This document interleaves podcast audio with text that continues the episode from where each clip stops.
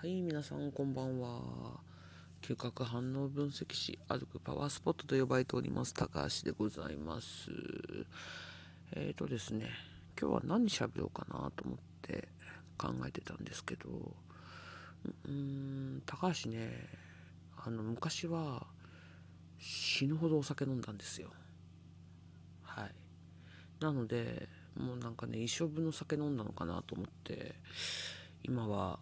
ほぼ飲まないですけどね。まああの、数々のお酒の失敗はしておりましてですね。まああの、雪の中で寝て、なんか向こうから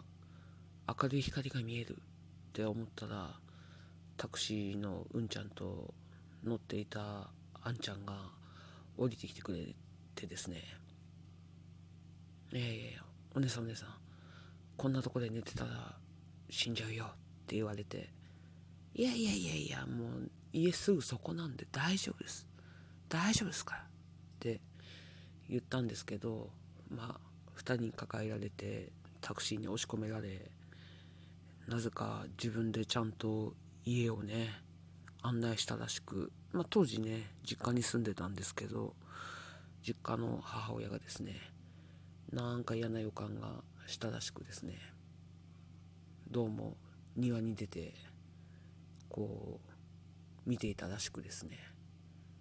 なんか「あんたあの人は誰?」って聞いたようなんですけど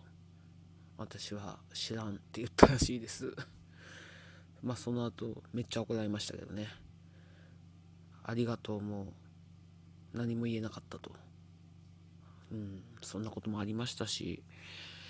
うん、あとはですね、うん、なんだろうな、気づいたら、あれかな、お店のお酒ほぼ飲み、飲んでいたとかね、うん、やばいですよね。まあまあまあ、まあまあ、若い頃の失敗なのでね、うん、まあ若い時はねいろんなこと経験しておくのが一番じゃないかなって思っております、まあ、若干ねあの高橋的に人様に迷惑かけてんなって今は思っております。うん。ちょっと高橋のポリシーに反してますけどな。まあまあまあ若気の至りということで許していただけたら幸いでございます。